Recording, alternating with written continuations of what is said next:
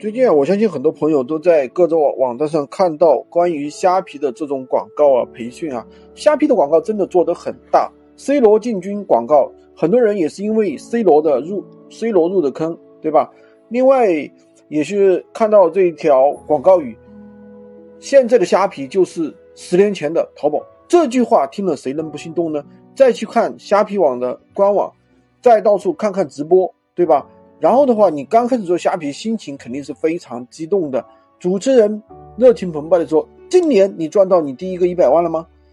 但是现实往往会给你来一泼冷水。首先，我们来一万种吐槽的点，几乎所有海外卖家都免不了的点。第一个呢，就是物流。虾皮物流有自己的专线。那我先先跟大家讲一讲台湾这个物流叫 SLS，听起来好像很有保障的样子。那虾皮的物流是这样啊，台湾是三加二，具体大家就可以看一下物流参考手册，三天给你准备发货，两天给你发出去的时间，重点就在这一这个两天。很多人把包裹放到虾皮的仓库里面，以为就完事了，但是不是这样的，在这两天里面，你必须要确保包裹到达仓库，扫描完成，包裹到了仓库，我相信很多人都做得到。但是扫描这件事情不是自己说了算的，有很多人有这样的经历，包裹已经到了仓库两天了，没有人去扫描，也不是问题件。但是呢，因为超过时间过长，你的店铺就会被扣分。你可以去搞找客服问。那么扯到虾皮的客服，虾皮的客服回复速度非常的慢，大概是你今天问了，他会在明天或者是后天回复你。一般回复的内容都是，请耐心等待。好不容易货终于扫描出去了。发出去了，万岁！然后呢，你的客人来问你，我的包裹物流为什么一直都不动啊？怎么回事？太久了，我想要退货，你懵了。对不起，应该是说大家都懵了。然后呢，你安慰了买家，去找了客服，大概率客服会在十几个小时之内之内回复你啊，十个小时十几个小时之后回复你。我觉得这个时候呢，大家可以看一下我的一些截图啊，呃，更容易理解一些。我给大家划了一下重点，也就是四十天内。不更新和他们无关。如果四十天之后不更新，再去找他们。然后呢，这个时候你想一想，试问一下，哪个买家等得起四十天呢？第二种就是货到付款的坑。台湾买家百分之八十的人用户都会选择货到付款，这个事儿其实是非常正常的一个事。但是在海外买家卖家手里，其实是一个非常没有保障的事情。货到付款，意思就是说货到了便便利店，然后呢，卖家付款给便利店。便利店付款给虾皮，然后呢，虾皮付款给你，但是呢，货到了，买家要是货到了不去付款不去取件呢，这个时候你应该怎么办呢？你没有任何办法。作为已我作为已经被很多个买家恶意不取货的卖家，我觉得这对这件事情是有话语权。货到付款，包裹在门店有七个自然日的取件时间，如果超过这个取件时间的话，低于。六百台币的包裹直接销毁。据台湾居民说，这些包裹是应该是拿到夜市，十块钱一个作为福袋卖掉了。但是呢，查无考证，反正低于六百台币，这个包裹没有去取，你就等于做慈善了。高于六百台币的包裹寄回大陆，不要太开心哦。然后呢，你去问一下客服，包裹什么时候寄回来呢？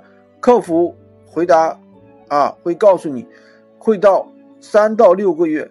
啊，而且目前由于疫情的原因，会进度会推迟两个月，这就是重点。也就是说，由于买家没有取货的原因被退回，如果我们比较倒霉的话，我们会在八个月之后拿到包裹，也就是有可能是第二年了。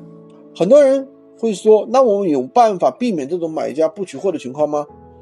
我想说，可以轻规的、主观的避免，因为不取货这件事情是人家主观意识啊。官方给给出的一个解决方案是，你可以看买家的取货率，如果太低的话，你可以选择不发货。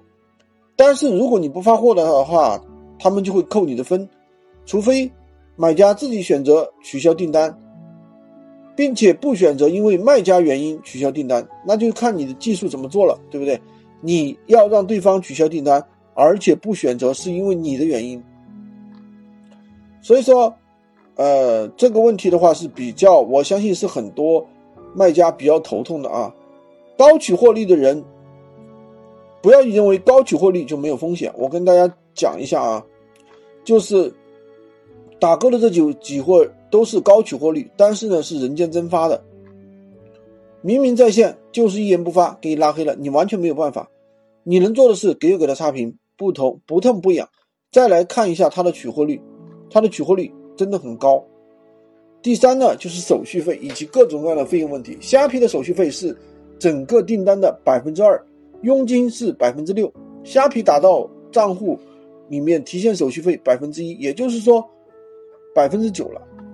那么这就是最基础的一个套路。进入虾皮之后，你还发现有一些活动你是必须报的，因为只有报了活动，你才会有流量。大家都报，你不报就没有。比如说。